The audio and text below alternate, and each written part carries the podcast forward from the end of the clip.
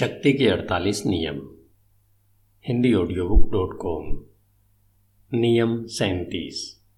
चकाचौंध का आबा मंडल बनाएँ विचार। प्रबल छवि और प्रतीकात्मक मुद्राएँ शक्ति का आबा मंडल बनाती हैं। सब उन पर प्रतिक्रिया करते हैं। अपने आसपास के लोगों के सामने नाटक करें। इस नाटक में रोचक तस्वीरें और चमकते प्रतीक भी होने चाहिए। जो आपकी उपस्थिति को बढ़ा चढ़ाकर बताएँ। दिखावे की चकाचौंध में कोई भी इस तरफ़ ध्यान नहीं देगा कि आप दरअसल क्या कर रहे हैं। शक्ति की कुंजी, अपनी पैरवी करने के लिए शब्दों का इस्तेमाल करने में जोखिम होता है। शब्द खतरनाक तीर है और अक्सर लक्ष्य से दूर जाकर गिरते हैं। लोग हमें मनाने के लिए जिन शब्दों का इस्तेमाल करते हैं वे दरअसल हमें अपने शब्दों पर सोचने के लिए आमंत्रित करते हैं। हम उनके कहे शब्दों पर विचार करते हैं और अंत में उनके अर्थ के विपरीत बात पर विश्वास करते हैं। कई बार हमें किसी व्यक्ति के शब्दों से चोट पहुँचती है, जबकि उसका ऐसा कोई इरादा नहीं था। दूसरी तरफ़ दृश्य शब्दों के जाल में शॉर्ट सर्किट कर देता है। इससे भावनात्मक शक्ति और तात्कालिकता उत्पन्न होती है, जिसमें सोचने और शक करने के लिए जगह ही नहीं होती है। संगीत की तरह ही यह भी तार्किक विचारों के ऊपर छलांग लगाता है। समझ लें, शब्दों के कारण आप रक्षात्मक स्थिति में पहुँचते हैं।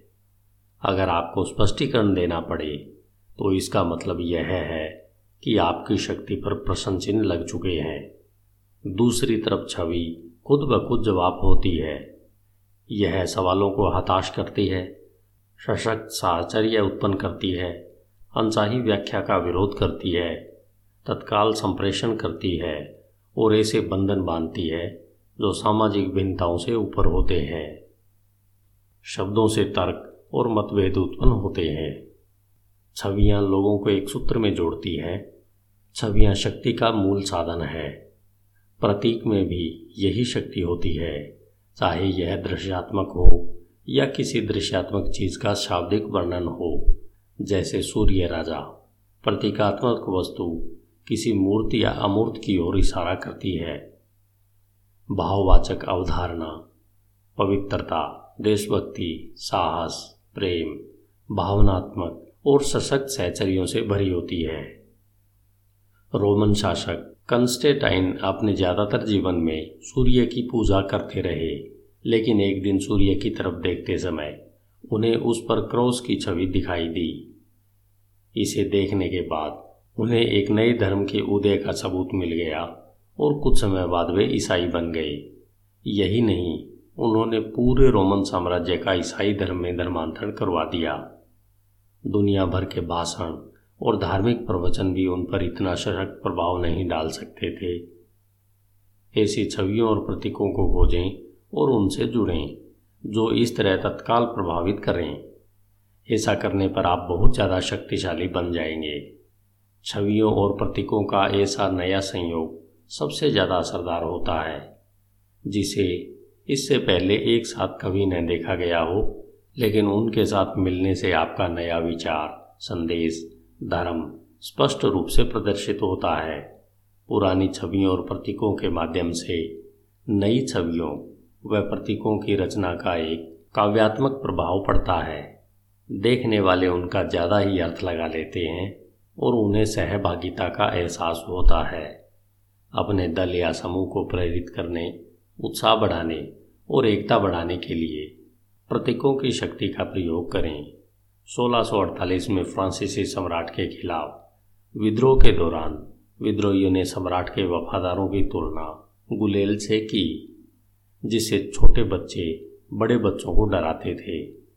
कार्डिनल रेड्स ने इस अपमानजनक बात को विद्रोहियों का प्रतीक बनाने का फैसला किया। जल्दी विद्रोह का नाम इसी बात पर पड़ गया। वे गुलेल के प्रतीक को अपने हेड पर लगाने लगे और यह शब्द उनका नारा बन गया। इसके बिना विद्रोह टाई टाई फिस हो गया होता। हमेशा अपने उद्देश्य का प्रतिनिधित्व करने के लिए एक प्रतीक खोजें। भावनात्मक सहचर्य जितने ज़्यादा होंगे, उतना ही अच्छा होगा। छवियों और प्रतीकों का प्रयोग करने का सबसे अच्छा तरीका उन्हें भव्य तस्वीर का रूप देना है, ताकि लोगों में आश्चर्य मिश्रित भय उत्पन्न हो और वे अप्रिय वास्तविकताओं को भूल जाएँ। यह करना आसान है। लोग भव्य और जीवन से बड़ी चीज़ों से प्रेम करते हैं। अगर आप उनकी भावनाओं को उकसाएँगे तो वे झुंड बनाकर आपके भव्य दृश्य तक आ जाएँगे। उनके दिलों तक पहुँचने का सबसे आसान तरीका उन्हें भव्य तस्वीर दिखाना है। तस्वीर, क्रॉस और सूर्य, सलीब और पूर्ण चमक, दोनों को साथ रख दिया जाए तो एक नई सच्चाई पैदा हो जाती है। और एक नई शक्ति का उदय होता है। प्रतीक किसी स्पष्टीकरण की आवश्यकता नहीं। विशेषज्ञ की राय, लोग हमेशा चीज़ों के सतही रूप से प्रभावित होते हैं। राजा को हमेशा समय समय पर लोगों को उत्सवों और तमाशों में व्यस्त रखना चाहिए। धन्यवाद, Hindi audio book dot com नियम अठतीस, जैसा चाहे सोचें, लेकिन व्यवहार सबके जैसा करें। विचार, अगर आप समय के खिलाफ चलते नज़र आएँगे, अगर आप अपारंपरिक विचारों और अप्रचलित तौर तरीकों को प्रदर्शित करेंगे तो लोग सोचेंगे कि आप सिर्फ़ उनका ध्यान खींचना चाहते हैं, इसलिए वे आपको हिकारत से देखेंगे क्योंकि आपने उन्हें हीन महसूस कराया है।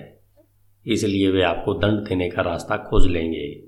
यह ज़्यादा सुरक्षित है कि आप सबके साथ घुल मिल जाएँ और सामान्य दिखने का अभ्यास करें। अपने मौलिक विचार सिर्फ़ सहिष्णु मित्रों या उन्हीं को बताएँ जिन पर आपको भरोसा हो कि वे आपके अनूठेपन की कदर करेंगे। शक्ति की कुंजी।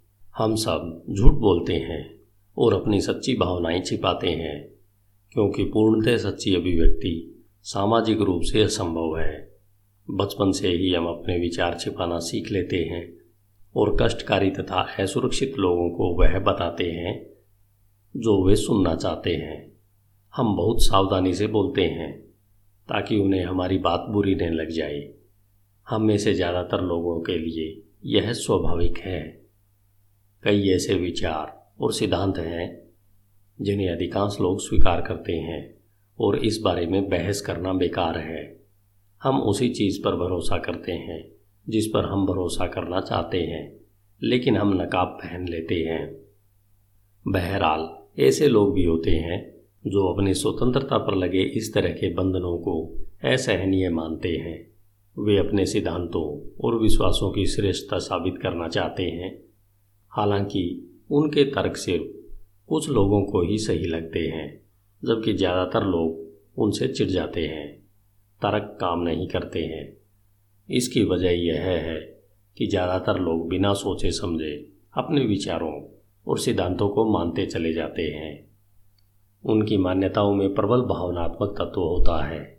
वे अपने सोचने की आदतों को दोबारा नहीं डालना चाहते हैं और जब आप उन्हें चुनौती देते हैं तो वे चिढ़ जाते हैं। समझदार और चतुर लोग जल्दी ही यह सीख लेते हैं कि चाहे उन्हें परंपरा पर विश्वास हो या न हो उन्हें पारंपरिक व्यवहार करना चाहिए और परंपरागत विचार व्यक्त करना चाहिए। इस तरह खुद को ढालने से इन लोगों को यह शक्ति मिल जाती है कि वे अपने मनचाहे विचार सोच सकते हैं और उन्हें अपने मनचाहे लोगों के सामने व्यक्त कर सकते हैं। लेकिन उन्हें अकेलापन नहीं झेलना पड़ेगा। शक्तिशाली स्थिति में आने के बाद वे एक बड़े समूह को अपने विचारों के सही होने के बारे में विश्वास दिला सकते हैं शायद अप्रत्यक्ष रूप से काम करके। यह कल्पना करने की मूर्खता न करें कि आज के समय में पुरानी मान्यताएँ खत्म हो चुकी हैं। उदाहरण के लिए, जोनस साक ने सोचा कि विज्ञान राजनीति और प्रोटोकॉल से आगे निकल चुका है। इसलिए पोलियो के टीके की खोज में उन्होंने सारे नियम तोड़ डाले। वैज्ञानिक समुदाय को दिखाने से पहले अपनी खोज जनता के सामने ले जाकर उन्होंने टीके का सारा श्रेय ले लिया। उन्होंने उन वैज्ञानिकों के योगदान को स्वीकार नहीं किया, जिन्होंने उन्हें राह दिखाई थी।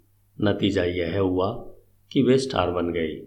जनता उनसे प्रेम करती थी, लेकिन वैज्ञानिक उनसे दूर ही रहते थे।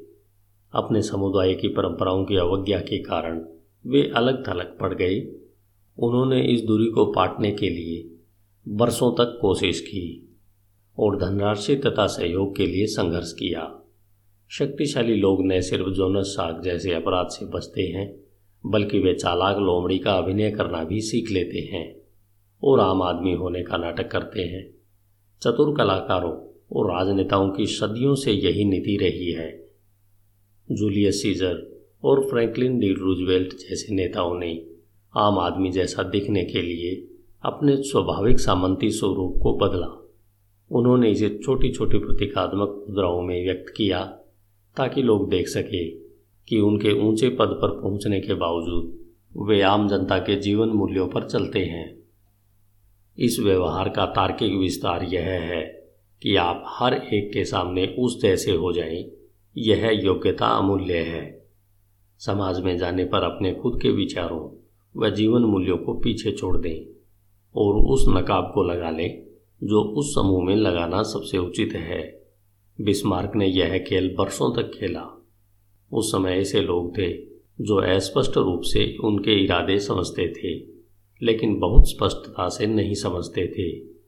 कारण यह है कि उन्हें यह विश्वास हो जाएगा कि आपके विचार भी उनके जैसे हैं। यह उन्हें अपनी चापलूसी लगेगी। अगर आप सावधान रहे तो वे आपको पाखंडी नहीं मानेंगे।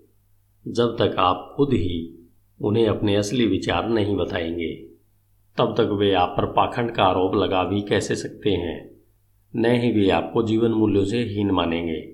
ज़ाहिर है, उनके साथ रहते समय आपके जीवन मूल्य भी उन्हीं जैसे दिखते हैं। तस्वीर, काली भेड़। भेड़ों का झुंड काली भेड़ को दूर रखता है, क्योंकि उन्हें यह विश्वास नहीं होता कि काली भेड़ उनमें से एक है। इसलिए काली भेड़ झुंड से पीछे रह जाती है या दूर चलती है। जहाँ भेड़िए इसे फंसा लेते हैं और खा जाते हैं, झुंड के साथ रहें, संख्या में शक्ति होती है। अपनी भिन्नताओं को अपने मन में ही रखें, उन्हें सबके सामने उजागर न करें। विशेषज्ञ की राय, कुत्तों को पवित्र चीज़ें न दें सूरों की तरफ़ मोती न उछालें क्योंकि वे उस पर पैर रखकर उन्हें चूर चूर कर देंगे और आप पर हमला कर देंगे। धन्यवाद।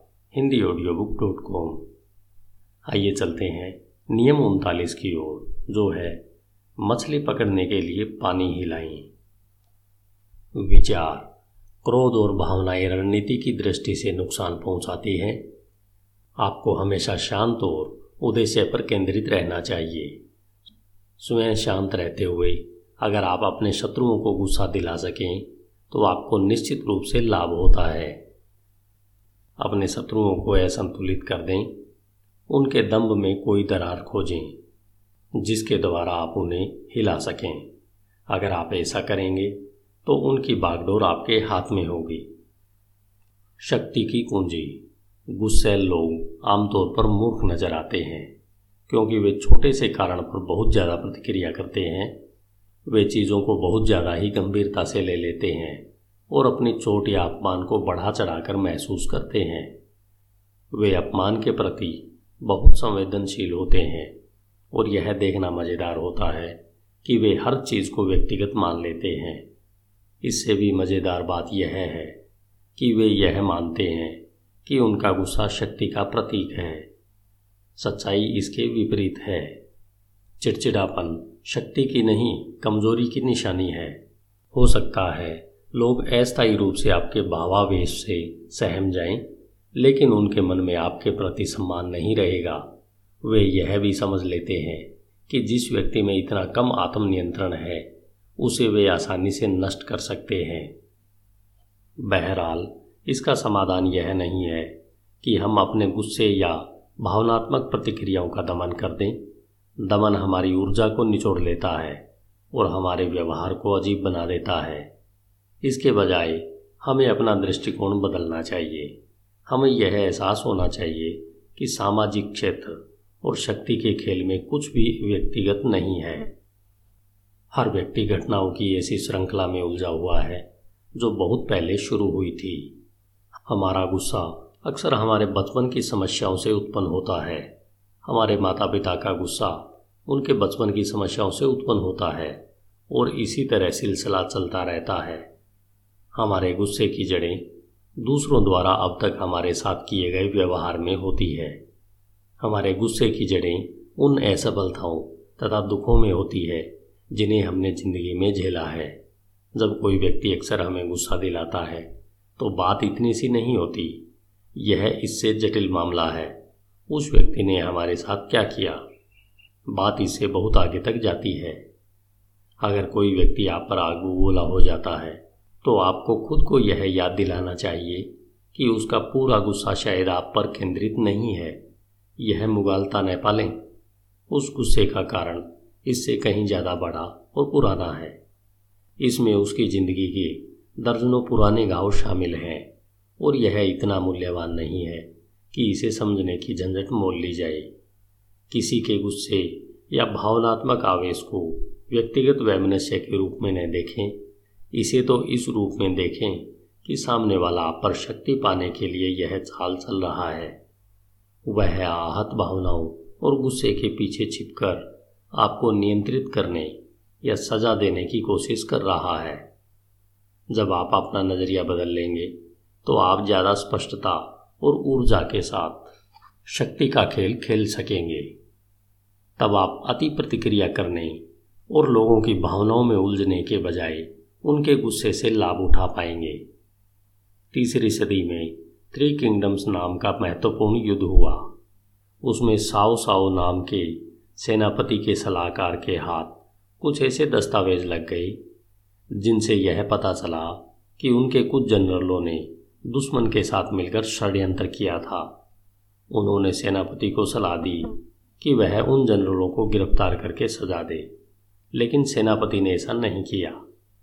इसके बजाय उसने दस्तावेजों को जलाने और मामले को भूल जाने का आदेश दिया। यह युद्ध का निर्णायक पल था और उस समय विचलित होने या न्यायपूर्ण काम करने से जीतना मुश्किल हो जाता। उसके गुस्से भरे काम से लोगों का ध्यान जनरलों की गद्दारी की तरफ़ चला जाता, जिससे सैनिकों का मनोबल कम हो जाता। न्याय तो बाद में भी हो सकता था। गद्दार जनरलों को सजा तो बाद में भी दी जा सकती थी। साओ साओ ने अपने दिमाग का इस्तेमाल करके सही निर्णय लिया। गुस्सा सिर्फ़ आपके विकल्पों को कम करता है और शक्तिशाली व्यक्ति विकल्पों के बिना फल फूल नहीं सकता। जब आप यह सीख जाते हैं कि मामलों को व्यक्तिगत नहीं मानना है और अपनी भावनात्मक प्रतिक्रियाओं पर काबू रखना है तो आप में ज़बरदस्त शक्ति आ जाती है। अब आप दूसरों की भावनात्मक प्रतिक्रियाओं से खेल सकते हैं। असुरक्षित लोगों को काम करने के लिए उकसाने का तरीका यह है कि आप उनकी मर्दानगी पर संदेह प्रकट करें और उन्हें आसान विजय की संभावना दिखाएँ। गर्भ मिजाज दुश्मन के सामने सबसे अच्छी प्रतिक्रिया यही है कि कोई प्रतिक्रिया ही न की जाए। जब बाकी सबका दिमाग गर्म हो रहा है तो ठंडे दिमाग वाले व्यक्ति से ज़्यादा गुस्सा दिखाने वाली और कोई चीज़ नहीं है। अगर लोगों को विचलित करने से आपको लाभ होता है तो सामंतों की तरह बोरियत भरी मुद्रा का नाटक करें। यह मुद्रा मखोल उड़ाने वाली या विजयी नहीं होनी चाहिए, बल्कि सिर्फ़ उदासीन होना चाहिए। इससे उनका फ्यूज उड़ जाएगा। जब वे गुस्से की बोखलाट से खुद को लज्जित करेंगे तो आप कई चीज़ें हासिल करेंगे। इनमें से एक जीत यह है कि उनके बचपन के बावजूद आपने अपनी गरिमा और शांति कायम रखी है। तस्वीर, मछलियों से भरा तालाब, पानी स्वच्छ व शांत है और मछलियाँ सतह के काफ़ी नीचे हैं। पानी को हिलाएँ तो वे ऊपर आ जाएँगी। पानी को कुछ और ज़्यादा हिलाएँगे तो उन्हें गुस्सा आ जाएगा। और वे सतह पर आकर सबसे पास वाली चीज़ को काटने लगेंगी, जिसमें ताज़ा दाना लगा हुक भी शामिल होगा। विशेषज्ञ की राय, अगर आपका विरोधी गुस्सेल है तो उसे चिढ़ाने की कोशिश करें। अगर वह दम्भी है तो उसके गर्व को हवा देने की कोशिश करें। जो व्यक्ति अपने दुश्मन से कदम बढ़वाने में कुशल होता है, वह इस तरह अपनी मनचाही स्थिति पैदा कर लेता है। और शत्रु से अपनी इच्छा के अनुसार काम करवाता है। वह शत्रु को ऐसा प्रलोभन देता है, जिस पर वह निश्चित प्रतिक्रिया करता है।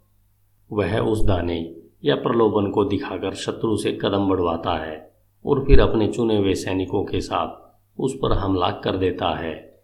धन्यवाद। Hindi audio book dot com. आइए चलते हैं नियम चालीस की ओर, जो है मुफ़्त लंच का तिरस्कार करें।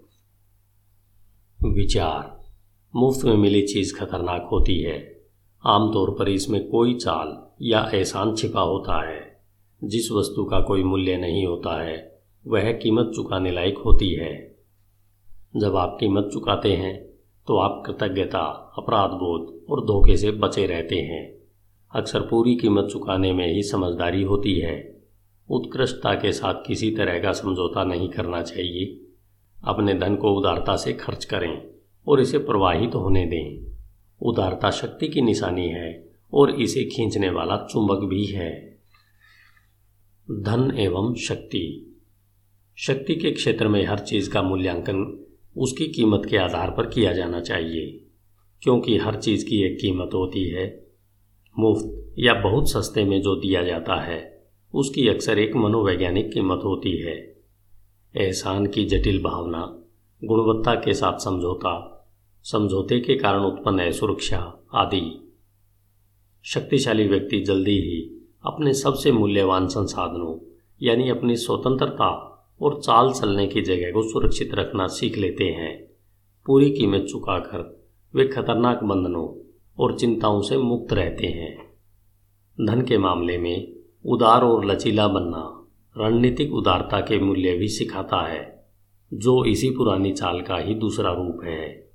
लेने से पहले दें उचित उपहार देकर आप सामने वाले पर एहसान ला देते हैं। उदारता से लोग अक्सर नरम पड़ जाते हैं, फिर उन्हें धोखा दिया जा सकता है। उदारता की छवि के कारण लोग आपकी तारीफ़ करते हैं और आपकी चालों की तरफ़ उनका ध्यान ही नहीं जाता। अगर एक व्यक्ति धन के साथ खेलता है तो हज़ारों लोग धन का रचनात्मक और रणनीतिक प्रयोग करने से कतराते हैं और इस तरह अपने ही पैरों पर कुल्हाड़ी मार लेते हैं। इस तरह के लोग अक्सर शक्तिशाली लोगों के विपरीत ध्रुव पर रहते हैं और आपको उन्हें पहचानना सीख लेना चाहिए, ताकि आप उनके जहरीले स्वभाव से बच सकें या उनकी कठोरता से लाभ उठा सकें। लोभी मछली लोभी मछली धन को ही देखती है, मानवीय पहलू को नहीं देखती। ये लोग भावहीन और बेरहम होते हैं।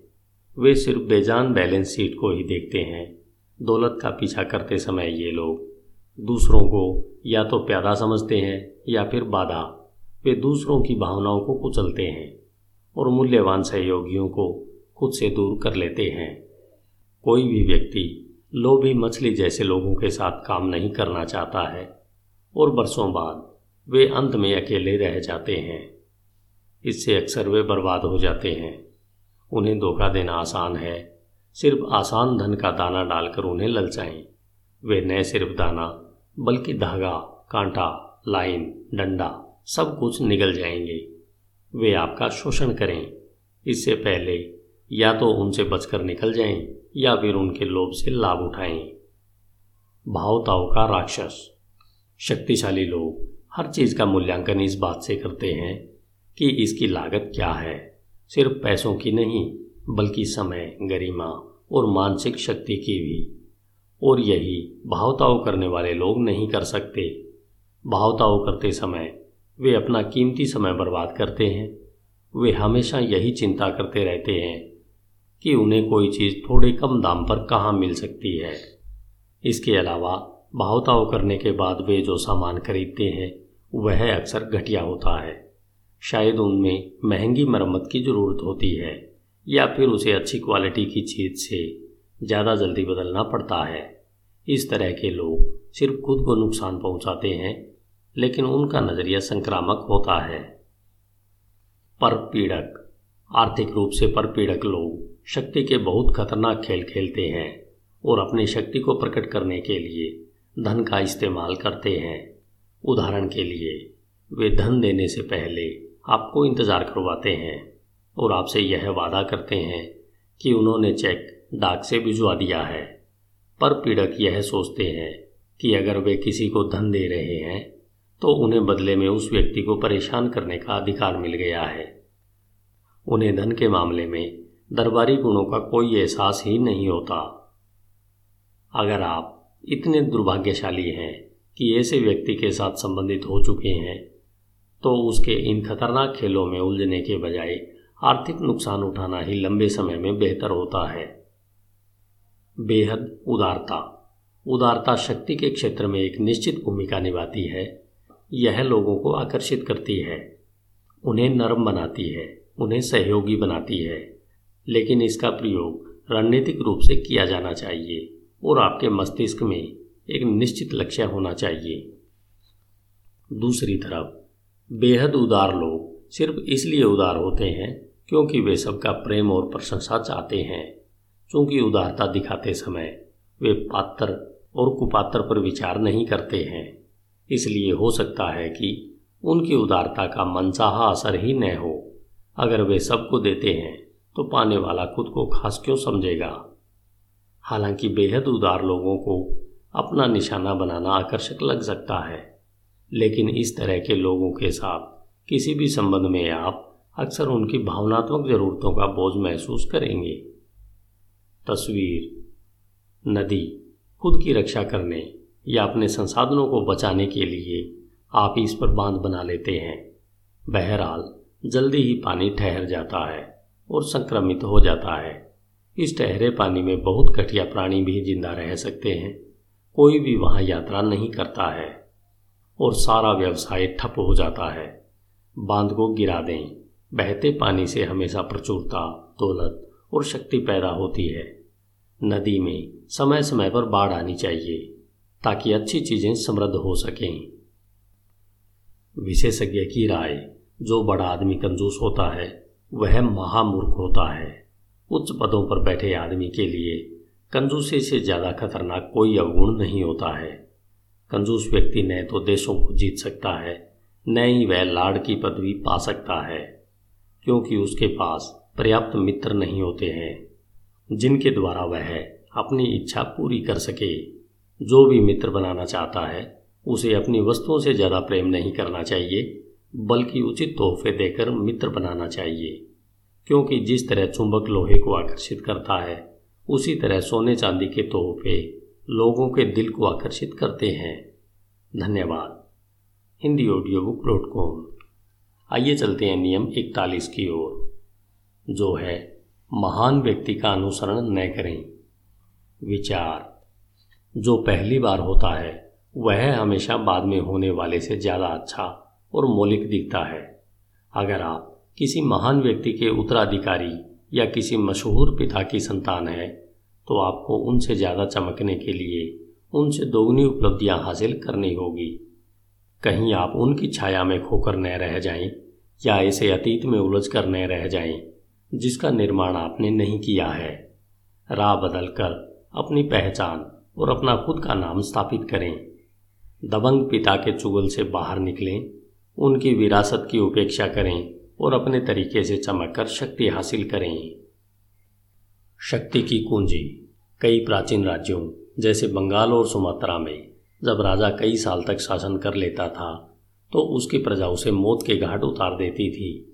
यह नवीनीकरण की परंपरा तो थी ही, साथ ही ऐसा इसलिए भी किया जाता था ताकि वह ज़रूरत से ज़्यादा शक्तिशाली न बन जाए। उसकी मौत के बाद उसके अहंकारी होने का कोई खतरा नहीं रहता था। इसलिए अब उसकी पूजा देवता के रूप में की जा सकती थी। इससे किसी नए और युवा राजा के लिए मैदान भी साफ़ हो जाता था। राजा या पिता के प्रति उभयभावी, शत्रुतापूर्ण नज़रिया उन महान व्यक्तियों की दंत कथाओं में भी दिखाई देता है, जो अपने पिता को जानते ही नहीं थे। मोजेस, जो बाद में बहुत शक्ति संपन्न बने बुलर से इसमें बेसहारा पाए गए थे और उन्हें अपने माता पिता का ज्ञान ही नहीं था। क्योंकि उन्हें अपने पिता के साथ प्रतियोगिता नहीं करनी पड़ी और वे अपने पिता की छवि द्वारा सीमित नहीं थे, इसलिए वे शक्ति की ऊंचाइयों तक पहुँच सके। अपने जीवन के उत्तर काल में अलेक्जेंडर महान ने यह दंत कथा फैलाई कि उनके पिता फिलिप ऑफ़ मैसीडॉन नहीं, बल्कि देवता जुपिटर एमान है। इस तरह की दंत कथाएँ और परंपराएँ असली पिता को नष्ट कर देती है, क्योंकि वह अतीत की विनाशकारी शक्ति का प्रतीक होता है। अतीत यानी पिता युवा हीरो को अपना संसार बनाने से रोकता है। युवक को अपने पिता का अनुसरण करना पड़ता है, भले ही उसका पिता मर चुका हो या अशक्त हो चुका हो। हीरो को अपने पूर्वज के सामने सिर झुकाना पड़ता है और परंपरा के अनुसार चलना पड़ता है। शक्ति खालिस्तान को भरने की योग्यता पर निर्भर करती है। इसलिए अतीत की मुर्दा लाश के बाहर को हटाकर नई जगह बनानी पड़ती है। अतीत की छाया से बचने का शायद सबसे आसान तरीका इसे छोटा बताना है। पीढ़ियों के बीच शाश्वत विरोध का उल्लेख करना है। युवाओं को वृद्धों के खिलाफ भड़काना है। अपने आग्रत से दूरी स्थापित करने के लिए अक्सर किसी तरह के प्रतीक की ज़रूरत होती है। ताकि जनता इस दूरी को समझ ले। उदाहरण के लिए, लुई चौदहवें ने इसी तरह की प्रतीकात्मकता का प्रयोग किया।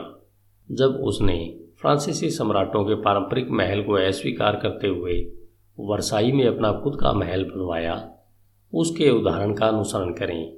कभी भी अपने अग्रज की बनाई राह पर न चलें। अगर आप ऐसा करेंगे तो आप कभी उससे आगे नहीं निकल पाएँगे। आपको एक भिन्न शैली और प्रतीकात्मकता का प्रयोग करके अलगाव व अंतर को स्पष्ट रूप से दिखा देना चाहिए। इतिहास का अध्ययन करने पर हमें एक जिद्दी मूर्खता के बारे में पता चलता है, जो शक्ति की प्रबल विरोधी है। यह अंधविश्वास कि अगर आपसे पहले वाला कोई काम करके सफल हुआ है तो आप भी वही काम उसी तरीके से करके उसी की तरह सफल हो सकते हैं। यह अनुसरण नीति रचनात्मकता से रहित लोगों को ललचा सकती है। क्योंकि यह आसानी से और यह उनकी भीरुता तथा आलस्य को अच्छी लगती है। लेकिन परिस्थितियाँ कभी ठीक वैसी ही नहीं होती है। आपको अतीत के प्रति निर्मम रणनीति अपनाना चाहिए, अपने अग्रजों की सभी पुस्तकें जला दें और परिस्थितियों पर भिन्न प्रतिक्रिया करना सीखें। अंत में, प्रचुरता और समृद्धि हमें आलसी तथा निष्क्रिय बना देती है, जब हमारे पास शक्ति आ जाती है। तो हमें काम करने की ज़रूरत नहीं होती। यह एक गंभीर खतरा है। समृद्धि से मोटे और आलसी बनने के बजाय आपको मनोवैज्ञानिक रूप से फिर से पहले पायदान पर पहुँचने के लिए तैयार रहना चाहिए। हमारी शुरुआती विजय अक्सर हमें कार्टूनों में बदल देती है। शक्तिशाली व्यक्ति इस जाल को पहचानते हैं। वे लगातार बदलने के लिए संघर्ष करते हैं। पिता की छाया को वापस लौटाने की इजाज़त कभी नहीं देनी चाहिए। तस्वीर। पिता, वह अपने बच्चों पर विशाल छाया डालता है।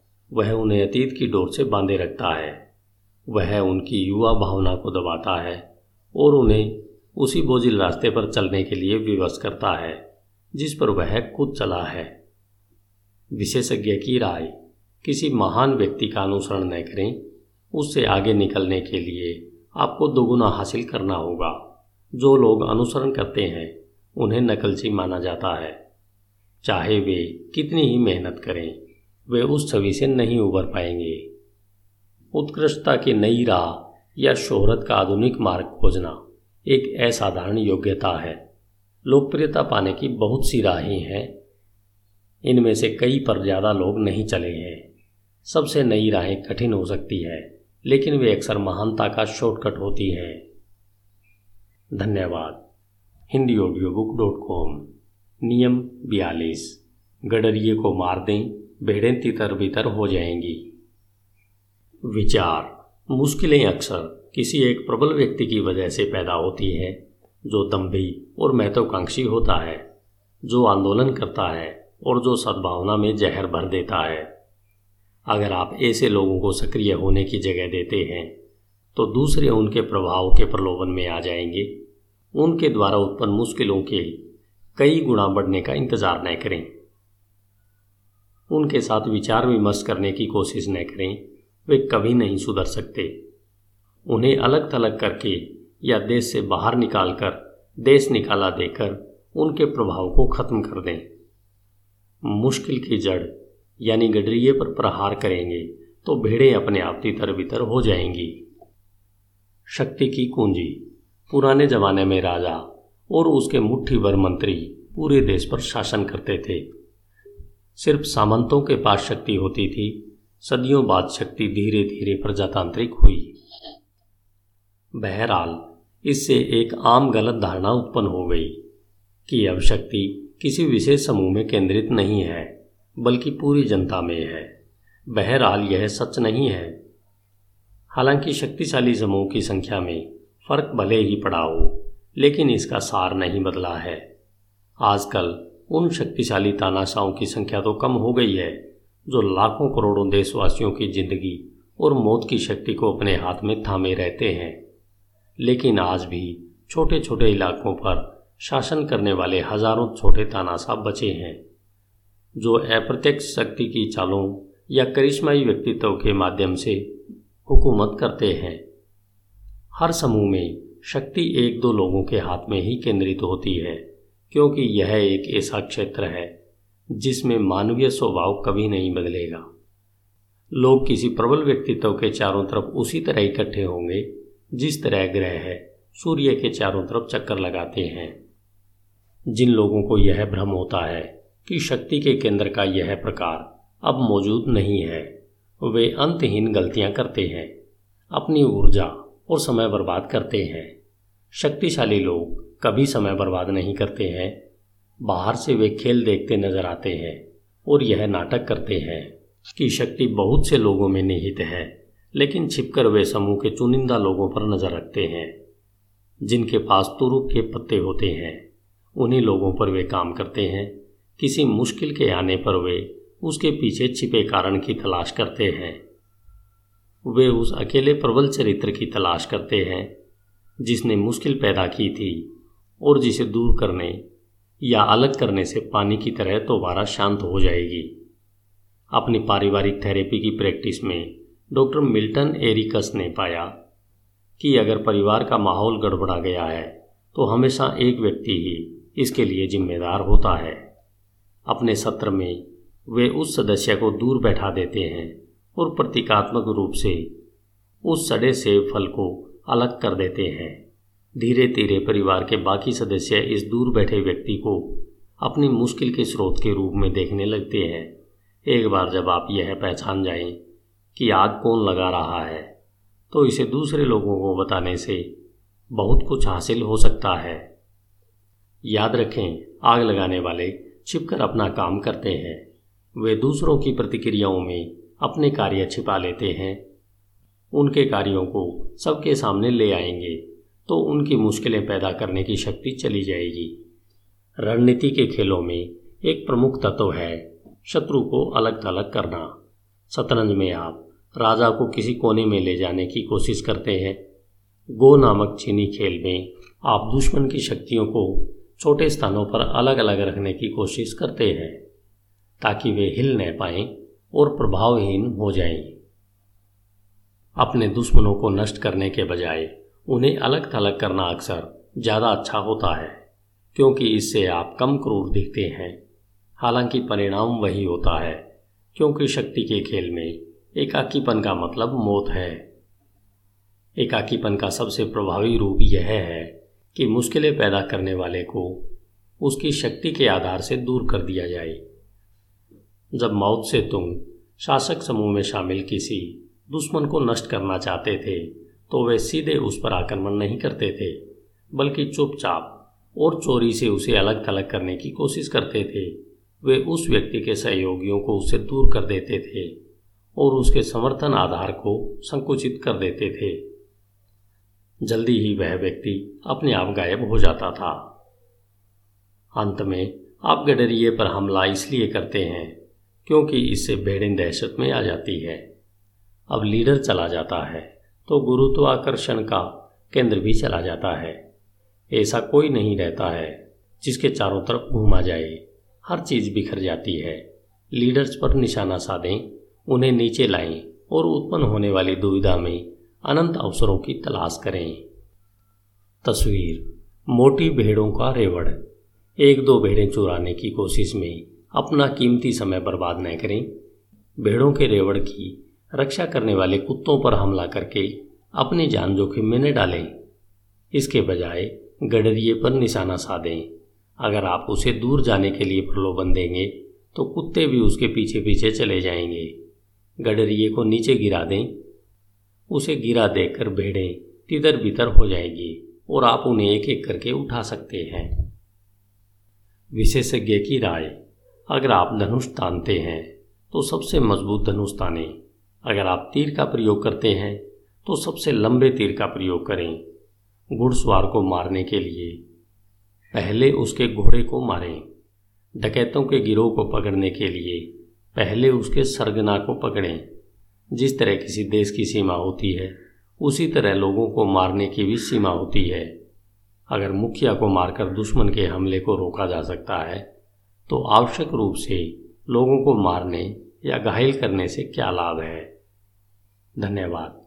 Hindi audio book dot com आइए चलते हैं नियम तरतालीस की ओर, जो है, दूसरों के दिल और दिमाग पर काम करें। आपका दिन शुभ हो।